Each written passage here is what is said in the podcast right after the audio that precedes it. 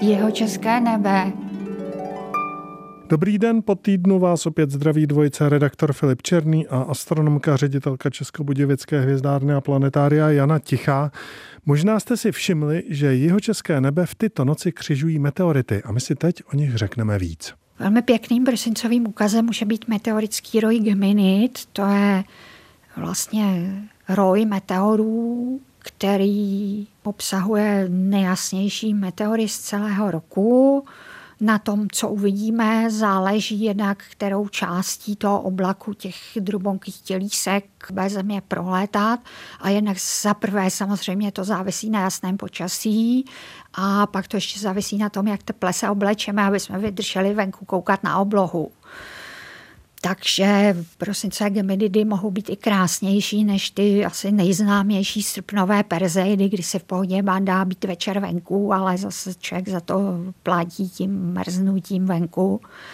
Ale stojí to za to. Já si pamatuju, jak jsme kdysi pozorovali, tehdy ještě s manželem Milošem Tichým, jsme se šli dívat na Geminidy první rok, co jsme začali bydlet na sídlišti Máj, tehdy tam ještě kromě staré zavadílky nikde dál za námi nic nestálo.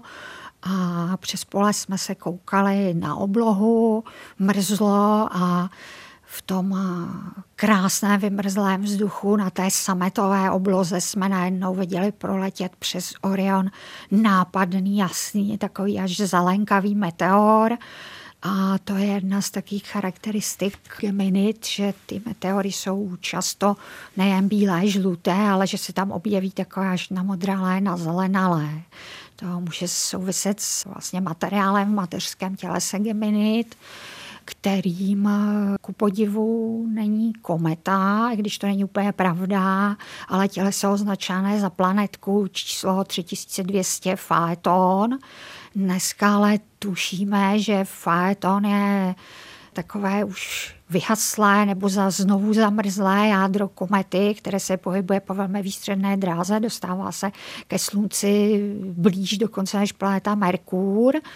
A právě tím, že se dostává blízko ke slunci a pak se, se od něj odlétá po také velmi protáhlé elipse, tak že v tom jádru probíhají vlastně taková změny, kterým se říká termofragmentace, jak se nahřeje u slunce a pak zase chladne a trousí vlastně do té své dráhy další a další mikroskopické úlomky toho zřejmě původně kometárního jádra.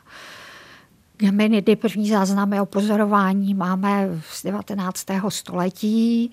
Ten Phaeton byl objeven v 70. letech a brzy poté prokázal jeden z největších tehdejších expertů na komety, Fred Whipple, že vlastně ta dráha Geminid je shodná s dráhou Phaetonu a že teda ty drobonká tělíska, ty meteoroidy, které pak při vletu do zemské atmosféry vytvářejí ten vlastně světelný jev, ionizovanou dráhu už v atmosféře, takže jsou vlastně pozůstatky drobonké, postrácené tím faetonem po celé dráze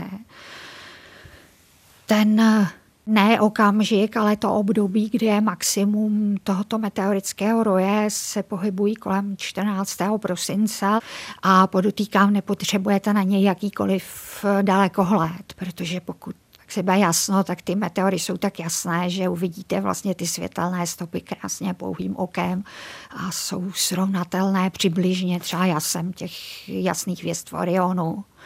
Takže Geminidy doporučuju. Ještě zopakuju, že si po třetí teple se oblecte, abyste pak nenadávali a neodstonali tenhle astronomický pozorovací test a já přeju jasné nebe.